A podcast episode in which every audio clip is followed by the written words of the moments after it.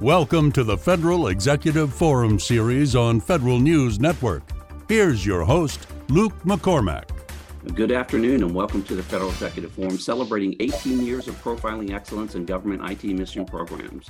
I'm Luke McCormack. During today's show, we will discuss best practices with IT modernization programs and strategies in the federal government.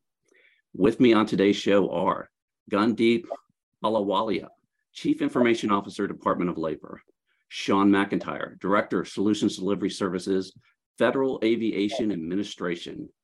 Captain Andrew Campen, Engineering Services Division Chief, C5I Service Center, U.S. Coast Guard. Allen Hill, Chief Information Officer, Federal Communications Commission. Ray Bauer, Director, Domain Specialist Organization, Verizon Business. Nick Psaki, Principal Technologist, U.S. Federal Pure Storage and Chris Roberts, Director of Federal Engineering, Quest Software. But we are on an absolute tear on IT modernization. Gundeep. every time I look around, you've taken another bite at the TMF apple. I think uh, I think actually Department of Labor, and hats off to you, has actually uh, gotten more tranches of modernization funding, uh, which means you've been very busy over the last couple of years than any other uh, department or agency. Give us the state of the state about what's happening over there. Uh, thank you, first of all, Luke, for having me, and and it is a it is indeed very energizing to be among such accomplished uh, uh, people on the panel as well. So I, I really appreciate it. Uh, so first, I always like to start with what does Department of Labor do? Okay, so we always get the unemployment number and the, get into the news for that. But we protect your 401k. We are inspecting every active mine twice a year. We are doing workman compensation claims for 2.5 million uh, uh, federal employees. Every cent and dollar of unemployment that gets into the system uh, during the pandemic and normal times goes through a partnership with all the states through the Department of Labor. We are retraining America with a grant portfolio of $23 billion at any given time. So all this pressure that is happening with uh, automation, self-driving cars and green jobs, well, guess what? Uh, one third or maybe more of our workforce needs to be retrained. And that's another area that, we focus on. We're we are looking at apprenticeship opportunities, et cetera, et cetera, et cetera. I will tell you, the diversity of that mission makes it very challenging to drive digital modernization. And that's why, Luke, we have used multiple tools uh, to fund that or fuel that uh, digital modernization uh, across the board, right? But I also want to want to make sure that people understand digital modernization is not all about IT. It is about actually reconfiguring our our processes, it's about citizen experience. For example, our latest TMF award is um, for perm modernization. Very few people understand that actually the green card journey for certain uh, uh, types of immigrants begins at the bottom of Labor, right? So all of these folks are coming in and applying for a perm uh, permanent residency labor certificate with us. Mm-hmm. That was the latest tranche of money we received from the TMF board to revolutionize or digitize so that instead of the 16 page uh, labor certificate that I had when I immigrated in the year 2000 to the, to, to the United States is actually becoming a um, boarding pass like United sends you before your flight, right? So, and you don't have to, because the next step is USCIS. Uh, we always, uh, uh, they used to staple these 16 pages and send it to, to USCIS uh, for mm-hmm. uh, immigration uh, all of that is going to go away. And I just want to, folks don't understand this, but three, uh, the your place in the line in the immigration journey is determined based on the date that we put on your labor certificate. So me and a friend of mine came in the same year as two, uh, year 2000, and he was four months after my date. And it took him five more years to get his green card and then subsequently his uh, citizenship. So that's the kind of uh, uh, impact that that particular program is going to have by shaving off a small number of days in the adjudication process. But it comes with partnership. It comes with actually reforming the forms. It comes with partnership with USCIS, with the program area itself. And yes, it is about IT as well. So I'm very proud of multiple uh, programs that are undergoing that. And we, I'll touch on those as we go through this uh, but I'll turn it back to you, Luke. Fascinating uh, capabilities that you're implementing there, and hats off to everybody over at Department of Labor. Sean, how about over at the FAA? A lot of activity going on over there. Everyone always talks about next gen. next gen, super important, huge program. There's a lot of other things going on over at the FAA these days. Yeah, that's right, Luke. And, and thanks, Luke. Thanks for having me. Uh, there are a lot of possible lanes of IT modernization, and I think the FAA is pretty solid on many of the fundamentals. What I'd like to highlight is the attention the FAA has been giving to application modernization over the past few years. Right on. For net new requirements and rewrites, we've been steadily growing a number of solution options. We've built a pretty mature ro robotics process automation program that's focused on enabling individual citizen development. We're also leveraging low code application platforms more and more for new requirements or rewrites of legacy applications. And our full stack custom development capability is pretty solid when that approach makes sense. But the fact remains that we've got a large portfolio of legacy custom developed applications vary, with varying levels of technical debt. Modernizing at that scale needs a solution that's bigger than one application or program. It needs to be a multi-year agency-wide campaign that addresses many fronts. For instance, the FAA has invested significantly in a portfolio insight program where we track around 100 data points for over 600 applications, and that's on the mission support side of the house alone. The information is in, invaluable in understanding the scope and scale of the challenges we face through many different lenses. We follow agile development principles pretty universally. We have a mature cloud computing program that counts hundreds of apps moved, moved out of our premise data centers, but they never started there in the first place. We have mature DevSecOps tools and practices that we're integrating more and more of our applications into in this model. These investments are enabling the FAA to breathe new life into many of these applications by updating every aspect and refactoring them for more cloud native architectures like containers. And once an application has been through this transformation, it'll be much easier to stave off the technical debt and vulnerabilities that inevitably accrue in all systems. And routine enhancements will be much easier to implement. We've successfully put 26 applications through this process, and we submitted a TMF proposal earlier this year to do 22 more, and were successfully approved for the funding. In general, I think the FAA is making great progress on getting all of the necessary precursors in place to engage, to enable it to engage in a sustained, forward-thinking application modernization initiative that will have positive implications not only for the citizens and, and industry stakeholders, but for the FAA workforce as well. Well, the entire uh, traveling public uh, commends you for what you're doing. Love the building block approach there.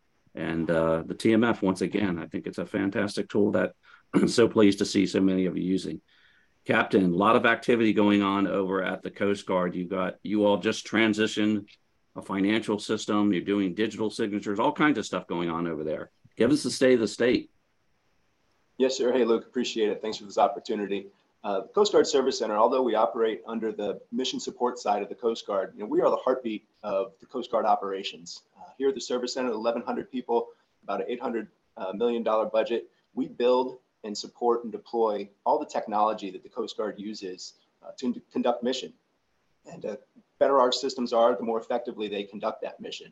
So one of the, I think one of the most important things that we've seen over the last few years is the progress of senior leadership interest in what we're doing and understanding of technology and its impact to operations. Started with our previous commandant, uh, Admiral Schultz, and it's continued with Admiral Fagan. Uh, when she came into office last year, she initiated a 100-day plan. And there was a couple dozen initiatives that she wanted to get done quickly that she saw as having high impact to Coast Guard operations. Implementing the financial system, like you talked about, is one of them. Uh, but pretty much every single one of those had an IT aspect to it. Uh, so I think we've broken the dam of gaining support and understanding, strategic understanding, that IT is a critical enabler of operations. Uh, and the more effective IT is, the more effective our operations are going to be. Uh, one of those big ones is another uh, recent contract that we released is our IT infrastructure support contract. Uh, earlier this year, we awarded that. And what that does is alleviate Coast Guard personnel from doing many of the network operations, mission support, uh, monitoring functions that we've done in the past and pushing that off to a vendor uh, who that's part of their core competency. They're professionals in that environment uh, and they will take that over for us. And that allows Coast Guard personnel to focus on other mission support um, activities uh, that more directly impact what coasties are doing out there in the field. It unburdens ourselves from some of these organizational business IT services uh, and allows us to, again, to focus on more mission uh, support activities. Um, that, Amen. We, we love the idea of uh, those individuals, specially trained out there working on the uh, the safety aspect and rescuing people uh, off the boats, etc. And a lot of technology on those ships out there. So uh, hats off to all the activity that's happening over at the Coast Guard. Allen, FCC. I always look at you all as one of these entities that are small but very mighty. Tell us what's happening over at the FCC these days. Thank you, Luke. Uh, it's a pleasure to be here and I'm honored to be with uh, such distinguished uh, speakers. Um, over the past year, so I joined FCC 1 August of 2022. And uh, since arriving over the past year, we have really zeroed in on modernization efforts. We focused on the rationalization of our maintenance services that are within our data center. Very detailed process. We have 444 steps that we focus on to make sure we capture every aspect. of The tools we use to ensure we understand the data flows, how things communicate, both internal and external to the enterprise. Uh, we have retired, rehosted, and refactored, or either re-engineered several hundred since arriving here. Uh, where you already moved, moved uh, quite a number in just past month, a significant amount of services. We're continues to migrate those services to our cloud service providers as we work through the rationalization process. As soon as we move the workload, we pivot immediately to modernizing those services, maximizing as much as possible the FedRAMP cloud native capabilities. This is extremely important for us to to leverage these services so we're not bolting on third party. We want to make sure everything is natural, integrated, uh, seamless to the users. Fantastic. A lot of activity going on over there. A tremendous amount of work that has happened over the last year. So hats off to you there. Ray, how about at Verizon Verizon Business? A lot of activity going on there. We can't modernize unless we connect these things together give us a state of the state as to what's happening there to help enable these agencies. Thanks, Luke. That's right. I, I appreciate uh, you having me here today. And certainly that's what we're seeing at agencies. You know, the, the modernization process uh, really relies on the network. And, you know, we, we appreciate that uh, the contracts have been modernized as well. Certainly uh, the GSA has uh, modernized with the Enterprise Infrastructure Solutions contract. And good catch there, by the way. I love that. Modernize the contract as well. It, it's so important that the procurement part is modernized as well, and that that contract allows agencies to buy like end-to-end solutions, right? So uh, they're not having to piecemeal uh, their solutions together. And the other big piece that we're seeing is the network is uh, evolving as a digital evolution platform. So these agencies are able to look at that as a secure uh, experience from their user to the device to the sensors to the cloud applications um, and that allows for more robust zero trust governance across that platform. And then we're seeing that the government agencies are taking advantage of that and replacing their old physical networks, right, with um, modern infrastructure that's more um, cloud-based. And, and, the, and the importance of a comprehensive enterprise network strategy for these agencies is more important than ever now because the network reaches so far to mobile devices, IoT sensors, um, different uh, network access methods. So you're really seeing that this is the the key foundation for doing modernization projects and uh, being able to you know have secure access to those cloud applications. Um, we're seeing that you know a lot of agencies that are they're looking for partners that really have a lot of expertise in this space, and that's what Verizon brings: years of expertise um, deploying networks, providing you know um, the design of those networks, and then managing those going forward, and, and taking a lot of that load off, making it more simple uh, for agencies to do business by relying on you know a, a trusted provider. The other thing we're seeing is toward, um, you know, providing a better experience for citizens that are consuming those government services. So we do a lot of work, you know, in the CX space, and uh, we see that, you know, obviously with more employees that are working at the office or some at home, some on the road, those, uh, you know, making a secure connection to those ecosystem partners is really important as well. So those are all things that we're doing for government agencies right now, and we're going to continue to see that evolve. A good catch on the consumer end of that. Obviously, very uh, consumer-oriented business, a lot of backhaul we love the reliability and availability. So thank you for that and the security. Nick, pure storage. It's way bigger than storage, isn't it, Nick? Yeah, it's the state of the state be, these days. Don't be fooled by the name. Uh, how are right. you? Very good to be with you all this morning.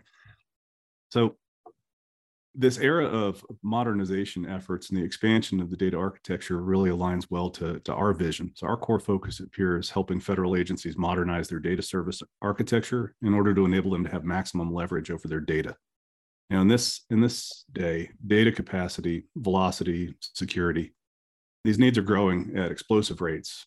And by enabling greater efficiency, security, and performance, we're allowing agencies to achieve faster, more accurate insights in order to deliver better outcomes for their organizations, their missions, and our citizens, uh, all while driving down the cost of data and canceling technical debt. And that, that is it. The, the cancellation of technical debt that uh, that Allen mentioned is actually one of the primary drivers behind our lifecycle sustainment model. So, in order to, to be effective and successful in the 21st century, we've got to wrap our arms around how much does our data cost us and what can it deliver for us. And consequently, you know, while the name is Pure Storage, our real focus is actually on data service and data management. We're very proud to partner with actually a number of the agencies who are represented on this call, Mm-hmm. as well as across the rest of the federal government. We really do appreciate all the activity and work and capability that Pure Storage has brought to the ecosystem. Chris, tell us what is the state of state from your perspective at Quest Software?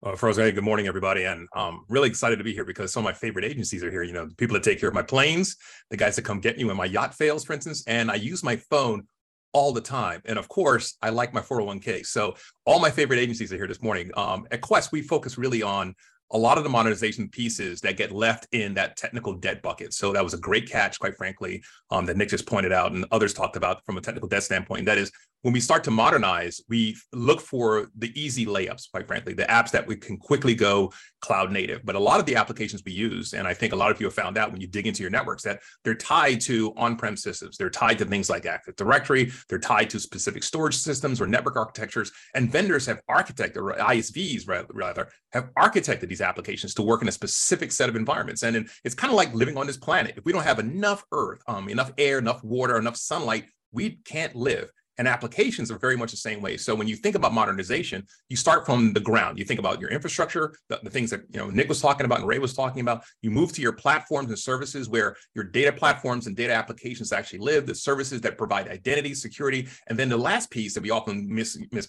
um, forget about, honestly, is that user experience. And I think I was listening to someone over um, at OPM, and they're hyper focused on user experience. Because quite frankly if user experience for the federal worker who's delivering on a mission and doesn't able to deliver those applications to me the end customer the citizen then it's a failing quite frankly. And this is this is this misconception that government isn't getting it right. And our job really is to help our customers one focus in on those applications deliver identity services at that application edge right up through the service cloud for instance and make sure that they're able to deliver those missions and services. So i love the agencies that aren't here this morning. I'm partnered with some of them already and look forward to working with them more in the future. Thanks luke. Chris and thank you for pointing out you know every CIO has those internal customers that they're dealing with, right? Uh, the employees and their partners internally, and then of course externally, citizens, et cetera. So uh, very good catch there. Appreciate everything that Quest is doing.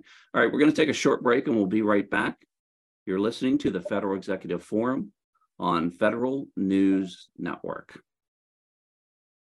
How can your agency accelerate its network modernization and establish the right foundation for digital transformation? Verizon's Network as a Service.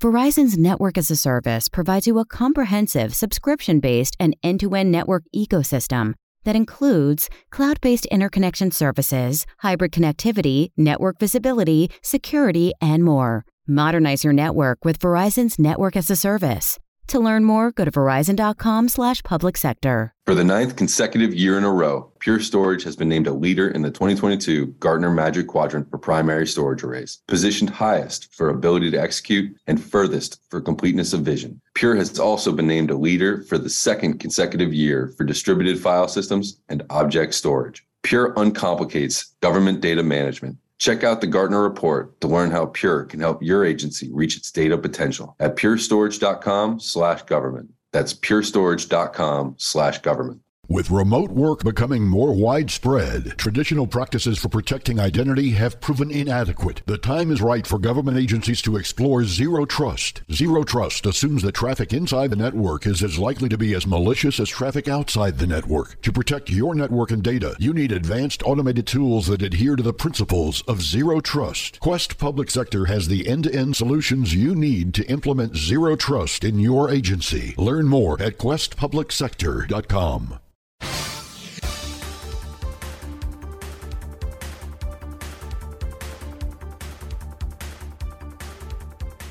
Welcome back to the Federal Executive Forum on Federal News Network. We are talking about IT modernization, and we're going to get into specific use cases. I'm going to start with you, Captain Campen. At the Coast Guard, can you give us an example of a specific program you'd like to highlight? You top lined a lot of things, a lot of activity going on over there. Give us one good one. So I think, you know, it's all about access to information, right? So specifically, uh, in the last couple of months, we've implemented or began the implementation of low latency and significantly higher bandwidth connectivity solution for our cutters.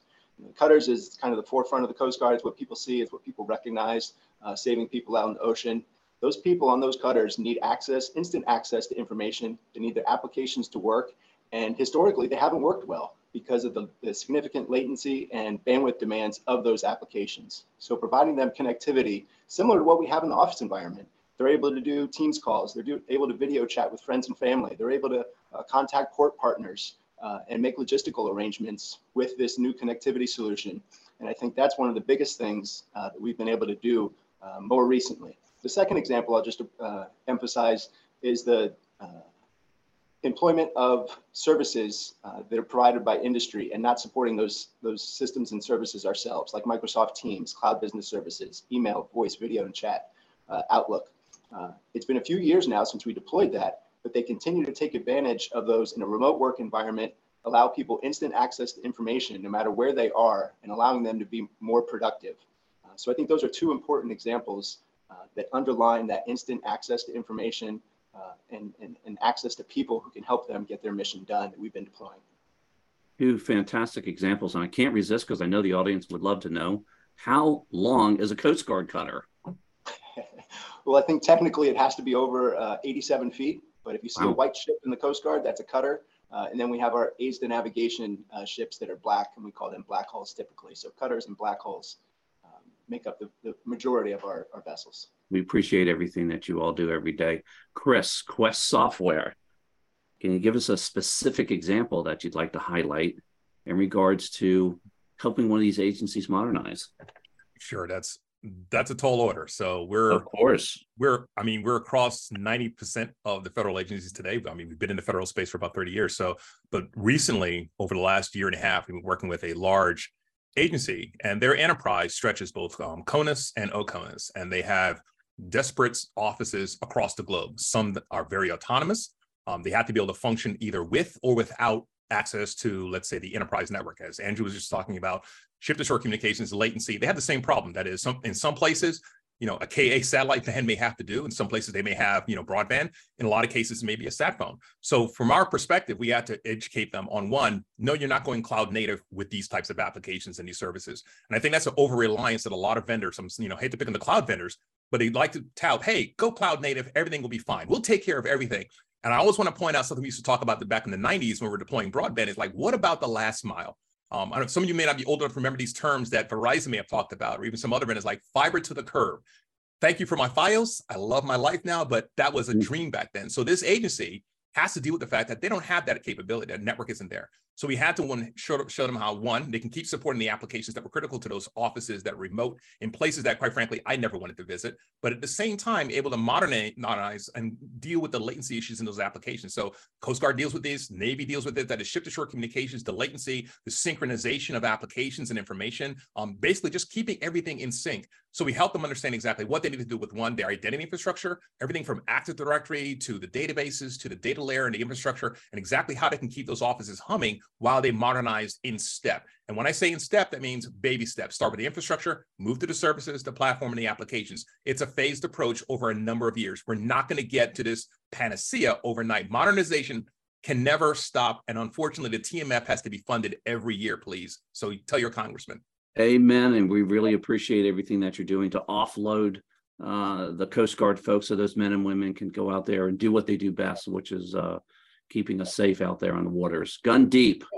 You mentioned a lot of different activities over there. Give us one that you want to shine a light on over at the Department of Labor. Yeah, it was it was very hard when I was trying to pick which one. Okay, uh, because uh, uh, all of these programs are so close to me. But I'll pick one uh, in the unemployment insurance space. Uh, I think that during the pandemic, uh, the unemployment insurance system became a there, there was a light that was shining on it, right? Because these systems uh, which were which were usually getting uh, uh, uh they were getting eight, ten times the the volume of claims uh, that they were used to, right? Which means it, it is also susceptible to uh, fraud. And then doing mm-hmm. ID proofing and things like that became such a challenge. The one entity that kept working all through the pandemic and has always delivered is the United States Postal Service. And it came to my house as your house six times a week, every week. And there was this moment that came to us a year and a half ago, and we said, like, well, can't we do ID proofing through my local post office? And I know that it's well, 95% of our of the US population, even in suburban areas where people don't have smartphones or internet connectivity, as Chris was talking about, they still know their post office, they know their postman. So we started a program uh, to start doing ID proofing for many of these states uh, through the United States Postal Service, uh, while helping solve and reduce fraud, improving equity for people who don't have access to technology, as well as um, giving a revenue stream to the United States Postal Service as well. So I think it was a um, we are live in three states now: Arkansas, Oregon, and um, Oklahoma and there are 15 other states that are lined up uh, to go live on, on, on this capability, which means you just walk into a local post office, show your ID, and there is a small API that we have connected these states uh, claim systems uh, with USPS, uh, uh, and it says, yep, your ID has been verified, and immediately your claims are, are, are, processed from there on out. So uh, incredibly proud of that capability. It required a lot of coordination with these states, with the United States Postal Service, partnership addendums, legalese that I don't want to go into. Uh, but it is a, a, it is something that is a improvement for that claimant who has had a life event of losing a job and is now not getting his check in a timely fashion due to uh, due to ID proofing, or gets a check and then gets a notice that oh there was overpayment, uh, or you know someone else has stolen your identity and things of that nature. So incredibly proud of that particular program, and I picked that. Fantastic use case, and what a partnership! Uh, Postal Service getting it done every day as well. Uh, uh, tremendous ecosystem there that can be leveraged. Uh, think about the uh, the COVID test as well, right? Another great example of that. So hats off to you and the Postal Service for making that happen at such a uh, an important time. Ray, how about at Verizon Business? Can you give us a uh, a program that you'd like to highlight? Yeah, but a couple examples real quick. And um, postal system, we're doing a lot of work for. I didn't choose that one today, but it was uh, good to hear that. Um, I want to talk about FAA FENS. So my uh, counterpart here, Sean, um, knows a lot about what Verizon's doing, I'm sure. So we're building FA, a, a dynamic, highly available um, enterprise network, and it's going to support all the agents, uh, the agency's mission critical applications across the national air, airspace system, and then that also includes the air traffic management. Um, and it's going to, you know, help align uh, the the traffic for 45,000 flights, 2.9 million airline passengers traveling across more than 20, 29 million square miles that make up the national U.S. airspace. So the network platform it's designed for the future and it has a, a, lot of capabilities that meet the next generation of applications like we've talked about here. Um, it's got greater bandwidth requirements and then the communications infrastructure supports both air and ground safety for the passenger for freight and for selected department of, of defense flights as well. And that's uh, across three separate networks one for nas one for administrative and one for research development. Uh, one other thing I wanted to talk about was also voice modernization we're doing for the IRS, and and there we're providing a better citizen employee experience. Mm. Really doing some some great work, uh, improving those efficiencies for both the human and the system resource utilization, and we're helping reduce those bottlenecks with the agency interactions. Um, we're helping automate interactions and reducing calls to agents using natural language IVR technology. Uh, we're helping them schedule calls with the contact center agents instead of reacting and deflecting calls so that the citizens are getting a better experience. And in the future, we're starting to help them uh, meet constituents where they are, moving seamlessly across different channels of communication. So not just uh, the contact center agents, but on the webs and with chat and SMS, and then really helping them improve those experience metrics that they measure uh, for their success. So you know, a lot of modernization going on, a lot of things that we're helping both from a network perspective, but then also from a, a citizen experience and, and a user experience perspective. I appreciate that. And we love the omni-channel play there. Uh, you mentioned the FAA, Sean. I'm going to send it up to you. Uh, you mentioned, uh, actually, was mentioned. everyone thinks of passengers, right? And obviously, that's job one. There's also a lot of uh, freight and cargo flying out there every day as well. How about a uh, specific program you'd like to highlight, Sean? Well, I'm I'm going to cheat, and uh, other than the two that I mentioned already earlier, I'm gonna I'm gonna mention three, but I'll make it quick. Uh, we, uh, we've got RPA automations propping up all over the place. Mm-hmm. Award-winning automation manages complex training plans without altering our enterprise learning management solution. That's one of the strengths of RPA. Uh, and one of our line of business partners plans to reduce one portfolio of 79 custom apps down to a fraction of that number that they haven't really uh, determined yet, but it's it's way less than half uh, by integrating program requirements and using a low-code application platform. The analysis they performed in order to formulate this plan was very dependent on our portfolio insight data. Uh, this is a great example, in my opinion, of, of application rationalization at its best. Uh, we're also in the process of refactoring over 100 legacy applications to be able to take full advantage of our enterprise identity service. Uh, mm. They can be fully uh, MFA compliant response to the executive order. Uh, they're, they're not SAML or OIDC uh, Connect compliant yet, but we're, we're refactoring the front ends to be able to. And that's what I got. Thank you. A lot of heavy lifting going on over there at the FAA. And we really appreciate it. Nick, give us a, a specific program. You touched on a lot of different activities going on. Can you highlight one for us? Yeah, sure thing, Luke. Um, I think I'd like to highlight uh, the Internal Revenue Service and their modernized infrastructure data services platform. So mm-hmm. we uh, we partnered with them a couple of years ago to help them uh, really transform and modernize their legacy infrastructure. And if you think about, you know, the mission of the IRS is, is, is absolutely essential uh, to the United States. And we look at it from the perspective of taxpayers as that's where we pay our taxes to the federal government looks at it as that's where our money comes from. So what we enabled them to do was significantly upgrade, transform, and reduce the footprint of their IT infrastructure, centralize their data services on modernized platforms that, again, to the point of this, enabled them to gain tremendously more capability, adapt to new workloads, tremendous increases in data, changes in mission, all while operating to drive down the cost of their data and their services.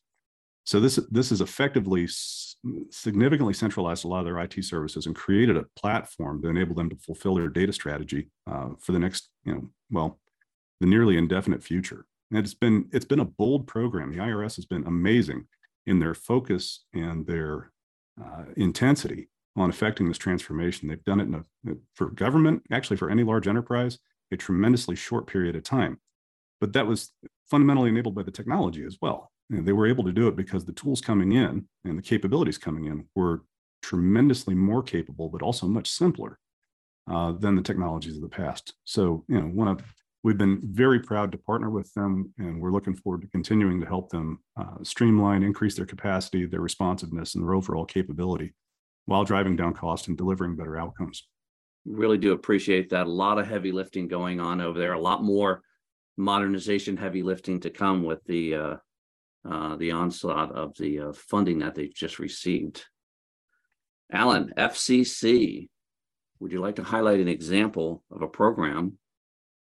I actually like to talk more holistically about more about the application. You know, it's not just about modernizing the applications in a data center. Uh, it's important to modernize holistically the enterprise. Um, this includes what's already been moved to the cloud. Um, we're looking at services previously migrated to our CSPs, such as things moving in where we moved in infrastructure as a service or mm-hmm. platform mm-hmm. as a service. Maybe a little lifting, shifting, right? Yeah, it's that lift and shift. And how do you modernize and maximize that those native cloud capabilities? Because one of the challenges in government is continuous modernization. CSPs have shown that they're able to modernize these technologies continuously. So we want to move up that stack as much as possible and leverage much as native capabilities there are in those in our FedRAMP cloud uh, services, uh, and shift the responsibility of those modernizations to where the CSP is taking care of that for us. Uh, in addition, we can't forget about our network. Um, the infrastructure is extremely important for us to have seamless delivery and complete visibility of all the data end to end. Um, our objective is to move away from the revolutionary approach that we take to modernize systems and get into a more evolutionary approach using that cloud business model extremely important so that as technologies change out and leveraging as a service, those technologies are evolving and we're having it done through our providers and been able to do that in such a way that we can create a seamless, good customer experience for it. Um, in addition, um, moving from that, we want technologies to be through frictionless acquisition and pay for what you use so that the taxpayers are benefiting from the services provided by our providers, but also that they are also getting the value out of it. Fantastic. And we really do appreciate that. We're going to roll over to priorities, going to stick with the top priority. I always, I know this is always tough, but we're going to tr- give it a try. Captain, let's ask you top priority for you this year as you all are going on your modernization journey. So I think I think as as Allen was mentioning with the enterprise importance of IT and the enterprise uh, landscape, um, understanding how these systems affect our mission and our operations. We can deploy whatever technology we want, right? So if that technology provides us a new capability, but we're not taking advantage of it, it, we're not going to we're not going to we're not going to realize the benefits. So our operators, one of the challenges we continuously have is getting them to understand the capability and the benefits of the new solutions we're providing and how they need to change their processes, their techniques, their mindset uh, to take advantage of those capabilities. So I think that customer engagement, understanding what it is they want, them understanding what the technology and the solutions that we provide can do for them, and them taking advantage of that uh, and rolling that into successful operations is, is one of our greatest challenges moving forward. Unlock all these different capabilities once you lay that platform down and um, it's fas- fascinating to watch it happen. So we really appreciate it. We're going to take a short break and we'll be right back. You're listening to the Federal Executive Forum on Federal News Network. How can your agency accelerate its network modernization and establish the right foundation for digital transformation? Verizon's Network as a Service. Verizon's Network as a Service provides you a comprehensive subscription based and end to end network ecosystem that includes cloud based interconnection services, hybrid connectivity, network visibility, security, and more. Modernize your network with Verizon's Network as a Service. To learn more, go to verizon.com slash public sector. For the ninth consecutive year in a row, Pure Storage has been named a leader in the 2022 Gartner Magic Quadrant for primary storage arrays, positioned highest for ability to execute and furthest for completeness of vision. Pure has also been named a leader for the second consecutive year for distributed file systems and object storage. Pure uncomplicates government data management Check out the Gartner report to learn how Pure can help your agency reach its data potential at purestorage.com slash government. That's purestorage.com slash government. With remote work becoming more widespread, traditional practices for protecting identity have proven inadequate. The time is right for government agencies to explore zero trust. Zero trust assumes that traffic inside the network is as likely to be as malicious as traffic outside the network. To protect your network and data, you need advanced automated tools that adhere to the principles of zero trust. Quest Public Sector has the end to end solutions you need to implement zero trust in your agency. Learn more at questpublicsector.com.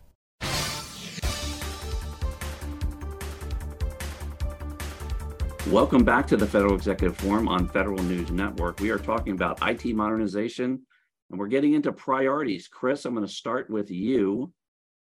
Top priority for Quest Software this year. So, our priority this year, and as in years past and the years to come, will always be the securing and hardening of our customers' infrastructures. And what I mean by that is infrastructure is not automatic, um, but it does require automation. It is not simple, but it needs to be simple. So we spend a lot of time with our customers helping them get through exactly one, how do we automate security efficiently? How do we avoid script kiddie type mistakes, for instance? How do we avoid blowing away an OU within an infrastructure and losing access for all our, our, remote users. So I help our customers understand exactly what they need to do to basically secure that infrastructure, whether it's at the identity layer or the application layer, for instance, or some other service layer, um, and then start to think about exactly what you can do further on to harden those platforms. what I mean by that is um, there was a le- recent report about lights, I think my Lightspin that said 46%, 46% of AWS buckets are unsecured. Um, then 42% of those had unsecured objects or misconfigured objects, for instance. What that really means is think of the Capital One breach, for instance, where Capital One forgot to configure a bucket and then they wanted to blame AWS. And there's this blame game, and you have to understand they give you infrastructure and that's what we help our customers understand. Like this is your infrastructure. What are you doing to secure it for instance? So we help them understand exactly one who has privileged access who has access to certain data. You know one of the things that i think sean realizes in his environment too is like as you modernize you have all these data structures underneath those and nick knows this too as well. Who has access to all those underlying data structures and where does that data go? And do you understand your data or information pipeline? And we help our customers do that but one of the key things our priorities around this year are helping them understand what those identities are doing across all those layers, across all those data stacks, for instance, especially the privileged users, the ones who can do the most damage, like um, I won't mention any more names, the ones that can actually leak information, for instance, or cause the most damage to your infrastructure. And we focus on helping them understand what are those individuals doing, for instance, and be able to report back and control that in an automated fashion to give you not just security, but the best type of zero trust based security in the industry. And that's our top priority. The last priority I'll say is we are super hyper focused on secure supply chains. No one's already talked about that, and we're not talking about that today, but that's something that we need to focus on too as well. If we don't focus on a secure supply chain, especially your software vendors, we have I think we've done a great job with hardware, but software, there's a lot of porous in our software supply chains. And we've worked really hard as a company to make sure that we can deliver to the federal government software that meets those requirements that laid out in executive orders. And we really do appreciate it, especially the catch on the uh, on the cloud uh, environment. Uh, while you acquire those cloud services, it's still your responsibility to ensure the security of them. Gundeep, top priority for you uh, this year at Department of Labor. A lot of activity going on over there. What's the number one priority? So I, I don't think any of us have the luxury of one priority, uh, Luke. Right? I mean, I, I think uh, moving to the cloud, cybersecurity, executive order, uh, encryption, logging, uh, table stakes these days, right? Customer experience, all of these things are just like they have to be done, right? I think I think the the the key piece that I want to bring home is uh, I want to focus on people. Uh, I want to focus on building a workforce that can deliver. I want to focus on their customer experience or employee experience, as they call it, right? Because they're the ones who get out there uh, and and do the mission delivery. And then I want to uh, uh, uh, uh, focus on the people externally, right? So if we look at, we call it user-centric design, we call it customer experience, we call it. But if we take that thread, that I'm going to make my employees' life easier, I'm going to build a competent, diverse uh, um, workforce. I'm going to deliver to the American people in a manner that improves their immigration journey, in the transition assistance for veterans that we do, or workman compensation claims for Black lung uh, uh, claimants. Uh, those are, if you start going through that thread and increase the velocity of reform, right?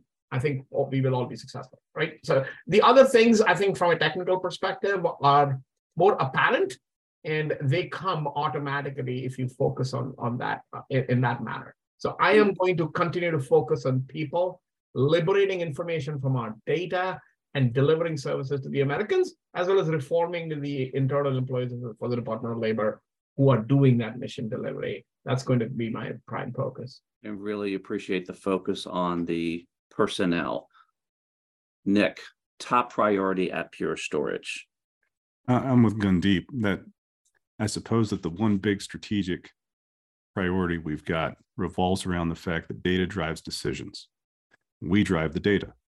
So, to that end, we focus on maximizing data leverage by creating the means to increase the capacity, efficiency, and security of data services, uh, to provide holistic solutions for integrating data services from the edge to the cloud, bringing that all together, making it secure, driving down its cost. All of those are our primary focus. But at the end of the day, it's enabling our customers, agencies, organizations uh, to obtain maximum leverage over their data to achieve beneficial outcomes. So, how, what else are we doing? Um, increasing the density of the data platforms themselves by 100% uh, over the next year. Uh, ultimately, in three years, we'll be able to deliver 100 petabytes of data and basically a half a rack of equipment. So that's that's fundamentally transformational. That's literally eliminating data centers. I mean, that's pulling megawatts of power off of the grid and delivering efficiencies and economies of scale that are unparalleled and unprecedented. When we really appreciate that, and those are impressive numbers. Sean, FAA, top priority for you this year? Yeah, I, I can't name a, a single top priority, but uh, uh, within the context of application modernization, one of our next step prior step priorities is to be very intentional about developing a mature product management capability. I think this can be an answer to successfully managing the seemingly ever-present gaps and understanding between business requirements, between the business and the technical teams when managing software development projects. So I, I think that's something that we need to really uh, uh, invest our time and, and effort into because I think that's sort of the icing on the cake uh, on top of the other capabilities that we're putting together. Absolutely the crescendo, and we really do appreciate it. Ray, top priority for you all at Verizon Business. Yeah, I say a, a, top priority. I think it really matches what what people were talking about here. Really, if you focus on the employees, you know, there's a there's a lot of trends out there, and um, getting the right people in the right jobs and making them, you know, be able to be successful in their in their particular scenarios is really important. So, a top priority for us is to enable those workers um, to to do that job better, make it more simple, and have a consistent experience, whether they're in the office, they're at home, or they're out, you know, uh, working remotely. And so, you know, we have a lot of solutions that help with that. We're, we're really focusing on enabling, you know, so many of our customers are, are Microsoft Teams users. Uh, we have solutions to help them use that as a calling platform. We're the only uh, carrier in the United States that can provide uh, a, a, a, solution so that they can actually use their mobile phone as a Teams phone. Um, we also are, are, providing like wireless access for them to work from home. So you can have a ubiquitous uh, solution for all the people in your agencies that might work from home. And you're able to lock that down and provide, you know, the security built into the network for that, um, you know, connecting those applications in the cloud. So I think the trends of laying the, the proper network foundation and using that network as a platform continue and really focusing on that, that user experience, the end users, the people that are, that are working and doing the job and making sure that that experience is easy, but then also making sure that um, you know that, that we can do that because we you know we deploy networks, we manage networks, so we can make you know what is really complex to a lot of people, we can make that more simple and easy to use. Laying those tracks down very important. We appreciate it, Allen. Top priority for you at the FCC this year? Well, I would say doing as much as possible as anything as a service with security built in. Nice. Uh, shifting from those responsibilities that my staff has traditionally provided and freeing up my staff to focus on FCC unique business needs. Uh, it, it is difficult to take those unique business needs and translate that to COTS products type things or services uh, that are done in the commercial space. So by shifting to things like network as a service, security as a service, infrastructure as a service, function as a service, maximize the native cloud capabilities. That will free my staff to be able to focus on these unique uh, uh, systems that are specific to the FCC uh, and develop those type of, of business uh, uh, technologies and let those enterprise services be done by those that are that's their core competency. Love the focus on uh, up the FCC value chain. I think that's fantastic. All right, we're going to have to wrap it up here, and we always like to to close with this last question, which is we're going to fast forward two to three years and tell us what the future looks like. Chris, we're going to start with you at Quest. What do you all have coming out of development? What's the demand signal out there? What's it going to look like two to three years from now? So I think the, the push to cloud isn't going to stop, but I think we have to redefine exactly what we mean by cloud. So there's this traditional notion that if I'm going to go cloud native, I've got to have a great infrastructure service partner, AWS, Google, Microsoft, et cetera. Um, but I beg to differ. I've been talking a lot of my agency partners, especially in DoDIC, where they have a very different vision. That is, they expect to have secure workloads running in an enclave, which they feel confident that is secure. And I think that's a question now. I think we've seen recent issues with the prevailing cloud platforms that are out there and how they're delivering security and how they're able to keep up with the volume of traffic and actually doing relatively advanced analytics to ensure that those workloads are safe. So as we think about cloud, don't just think about the normal definition of that. Think about it being a more of a managed service. I think, I think Verizon is used to this, for instance, where we've always had managed services of some sort. The question now is, how effectively can we manage those applications? Sean talked about modernizing the applications, for instance, low code, no code. That's great platforms. We have to start thinking about what does modernization what does cloud mean, for instance? But I think the future is going to be a mix of all of those things. So the question now for us is how do we ensure that every application or service or infrastructure we deploy can be managed, can be monitored, can be audited, for instance, can be secured and protected in a control plane that we all understand or a vendor understands. And I love working with my SI partners because they take a lot of that burden off of us.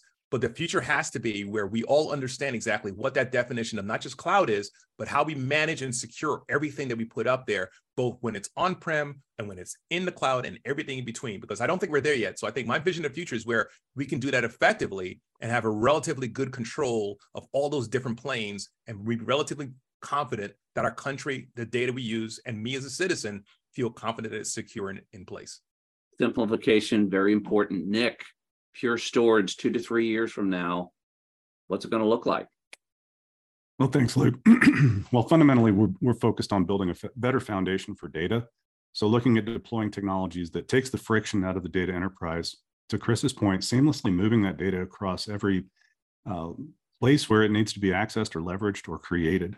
Uh, so deploying technologies that shrink the footprint of the data infrastructure by 90% over the next two, two to five years. Mm-hmm. Developing technology that enables agencies to shrink their data footprint, cancel their technical debt, uh, drive down the cost of the data, and most importantly, improving the security of that data. So that should allow tremendous reduction in uh, footprint, energy consumption, e-waste, and cost while delivering profound performance improvements that'll ultimately contribute to much faster insights and yielding faster and better decisions and outcomes.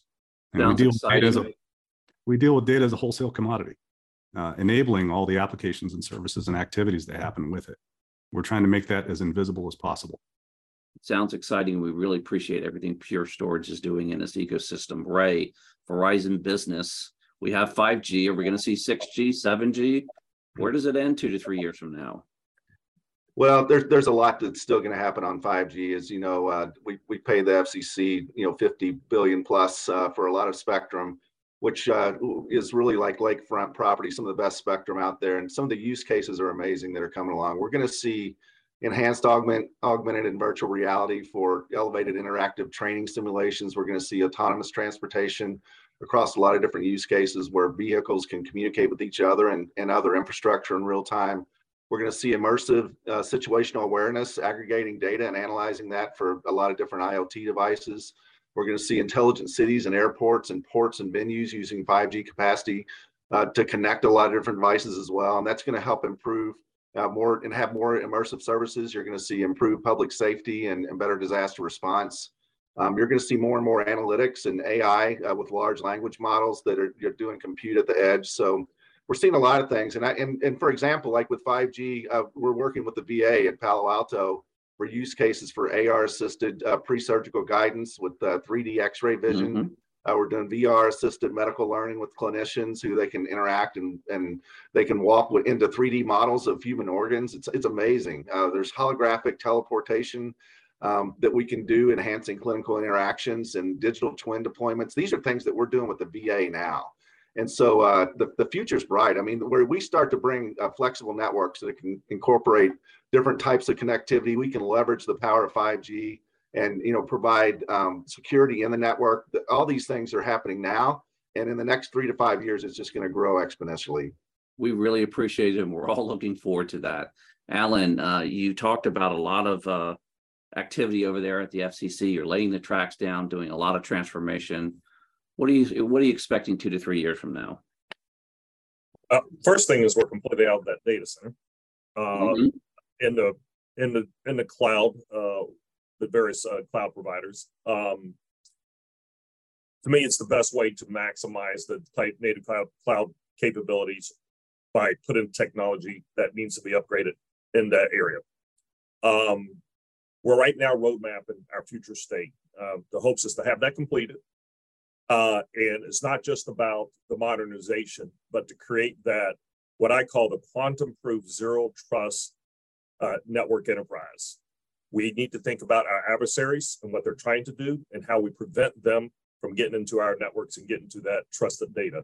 Mm-hmm. Uh, and our goal is to have an intelligent uh, and uh, security built in every packet of data as it traverses the network with the intelligence built in that so that we have an elastic business smart enterprise that is adaptive it's uh, it's proactive vice reactive we're, we're in a reactive state. We get into where we the, the business systems are adjusting to business demands, to security threats, uh, so that we're not sitting there waiting on human uh, intervention for things to uh, adjust the network to support the enterprise. Well, we love a modern and flexible FCC, so we really do appreciate that. Captain, it sounds like you're going to have all the cutters modernized two to three years from now, perhaps. Uh, if somebody's out on the high sea, can they expect a autonomous helicopter to show up and a robot to drop down and rescue them? What are we going to see in two to three years from now? I'm sure someone will see that, but probably not in the next two or three years. But you know, change is happening faster now more than ever, but it'll never be this slow again. So we can't be everything to everybody. And I think we need to expand our knowledge and understanding of that IT environment. Application rationalization is absolutely critical. Less is more. So the less that we're supporting out there, but the more effective that those applications can be uh, is absolutely critical. The average coastie stays the same age. You know, they're, they're 22, 23 years old. They grew up with technology. They were born in this millennium. So they expect a lot of it. They know how to operate this equipment. Um, we need to provide them tools that they would expect that they see in their everyday lives uh, so they don't get discouraged, uh, leave the service, uh, frustrated that, that we're not advancing technology to what they should expect.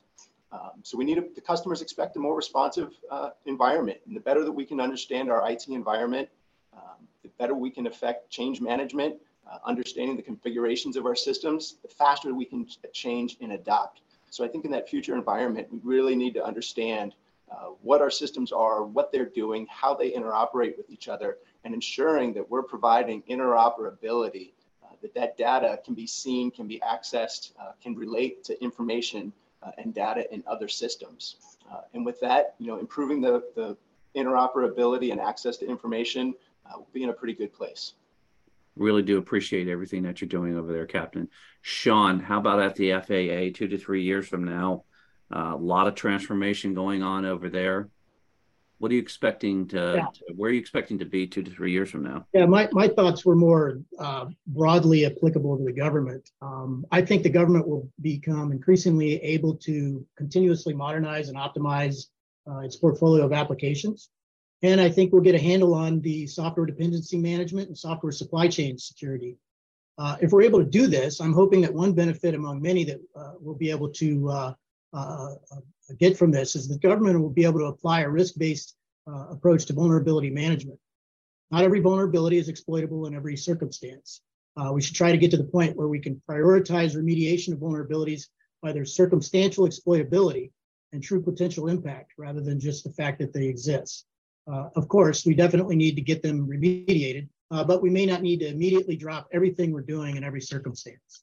That's what I'm hoping will happen government wide we really do appreciate that and thank you for sort of that broader outlook. Gundeep i'm going to uh, rewind if, if if you're you uh, and the experience that you had uh, when you came uh, to this country. Fast forward two to three years from now what's that experience going to look like? What do you expect to see two to three years from now?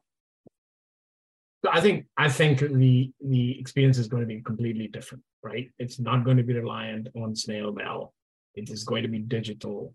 Uh, the private citizens are going to become less and less tolerant of uh, processes that take longer than they than they take uh, to buy something on Amazon, right? So I think that is the expectation from government services, from government benefits, uh, etc. So I think speed to delivery, velocity, unlocking information from data and serving it to the right person at the right time in a secure manner without infringing people's privacy is going to be the name of the game in the future, right? So I said a lot of things in there. It takes cloud native, it takes cybersecurity executive order, it takes partnership with vendors, it takes adoption of emerging tech to actually deliver a phrase as simple as convert data into meaningful information, deliver it to the right person at the right time in a secure manner without infringing privacy of the private citizens.